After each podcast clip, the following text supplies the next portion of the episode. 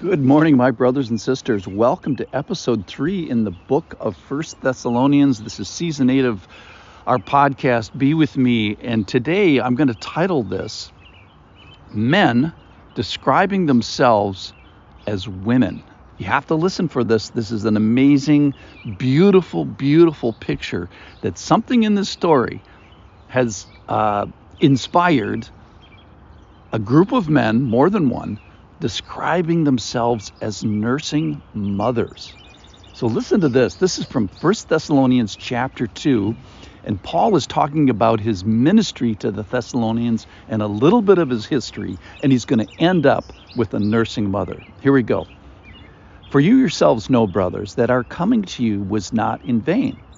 But though we had already suffered and been shamefully treated at Philippi, as you know, we had boldness in our God to declare to you the gospel of God in the midst of much conflict. All right, let me pause right there. So, what he's doing is he's recalling his history as he's coming down the Macedonian peninsula down to where he is right now, which is in, uh, he's writing from uh, Corinth.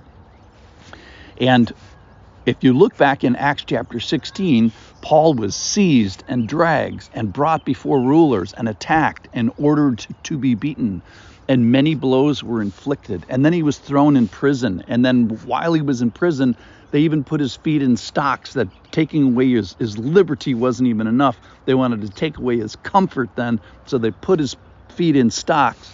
Then there was this earthquake, and the Philippian jailer uh, was going to kill himself and doesn't, but then he gets baptized, and then Paul and his buddies go back into jail so that the jailer doesn't get uh, killed by the Romans the next day. It's just an unbelievable story. And so he he summarizes it here and says, "Hey, I was shamefully treated in Philippi." Uh, and suffered there. And then, then what do we do? So the next town down the road after this horrible thing was Thess- was Thessalonica, and that's where he continued to preach the gospel, even though they beat him, the you know, in the town before this. So he said, We had boldness in our God to declare to you the gospel of God in the midst of much conflict. The conflict word is uh, agony, which is where we get the word agony, the agony of athletic competition, this this great competition between, you know, like good and evil. And uh, that's the context that this comes in. So here, keep going. So we're uh, Verse 3 For our appeal does not spring from error or impurity or an attempt to, to deceive, but just as we have been approved by God to be entrusted with the gospel, so we speak not to please man, but to please God who tests our heart.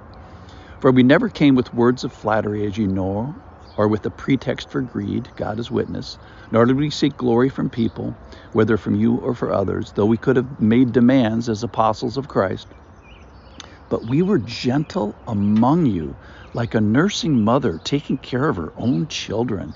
So, being affectionately desirous you, of you, we were ready to share with you not only the gospel, but our very selves, because you had become very dear to us. So, today we're going to find out what is the heart of, the, of a leader. What is the heart of Paul and Silas and Timothy, the heart of an evangelist? And they're going to end up describing, describing themselves as a nursing mother.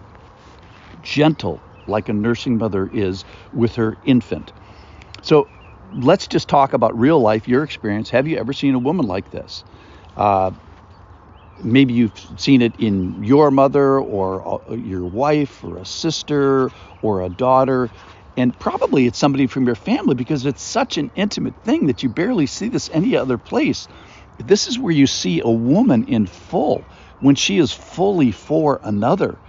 Um, you can hardly tell where one person stops and the other person starts. It's so intimate, it's so dependent, it's so providing, and it's so exposed.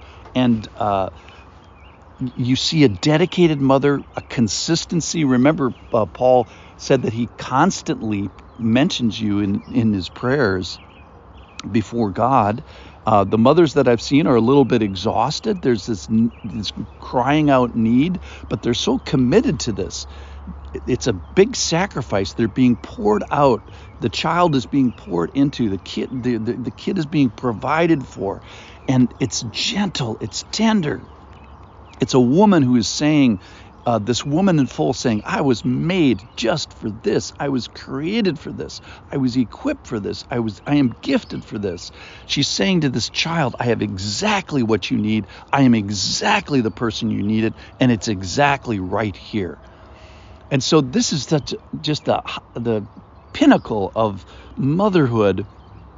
And so the group of men here, Paul, Silvanus, and Timothy, are going to describe themselves, get this, as women. So it's such a perfect analogy that men are going to describe themselves as women because there's nothing in the male world that comes close to this, this nursing infants. Now we know that the Thessalonians here, they're only months old as a church. Um, Paul went down after he visited them, he went down to uh, Corinth. He spent 18 months in Corinth. He had three trips of of people up to the uh, Thessalonians back up to them to see how they were doing. The first one was with Timothy. Then he has two other people that carry the letter, and this was in the first section of that, so it's in the first third. So my, by my math, um, the, the, Thessalonian church is only maybe six months old, a, a year absolute max. So literally, it's months, which is why this this analogy works so well because they, are months old. You know, you don't feed a nine-year-old; you feed a, a one that's nine months old.